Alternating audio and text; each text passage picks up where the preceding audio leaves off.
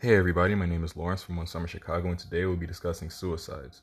We're discussing suicides because it's an important topic and anybody is capable of taking their own life regardless of their age. And today my brother Joshua will be joining me because we're going to be interviewing him about the article and suicides in general. Speaking of the article, the article we're using today is from the New York Times and it's called Etika, a YouTube personality is mourned by fans. And even though this article is over a year old, I still want to use it because I was a huge fan, aka I was a Joy-Con boy, which is what his fan base were called, the Joy-Con boys. And since he was a celebrity in a sense, I want to emphasize that it doesn't matter if anybody's rich or famous, anybody's capable of taking their own life away. To be brief, um, a summary of what happened, Etika was having problems with mental illnesses, and he was often going back and forth from mental health facilities at the time. Then he posted a video apologizing to his friends and family for being reckless with his behavior. After the video was posted, he disappeared, and then his belongings were found a couple days later at Manhattan Bridge.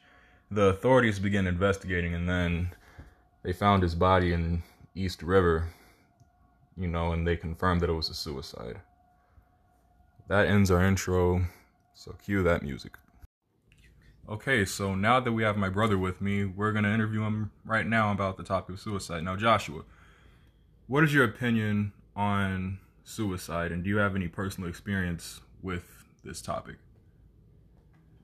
It's never the right way to go. I have had friends who talk about suicide, but I haven't had anyone who actually went through with it. Okay, uh, why do you think this problem is occurring amongst teens? Or amongst anyone, really?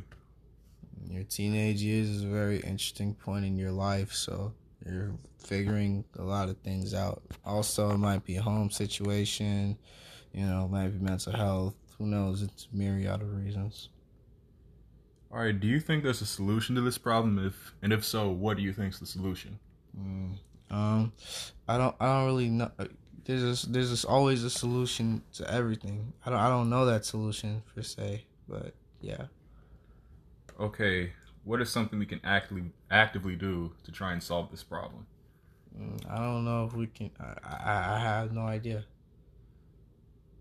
Hmm. Okay, fair enough. Now, if you guys want any more information on this topic, go to psychologytoday.com. That ends our podcast for today. I want to thank Joshua for being with us today and I want to thank those who listen to the podcast and stay tuned for the next one. That concludes our outro, so cue that music.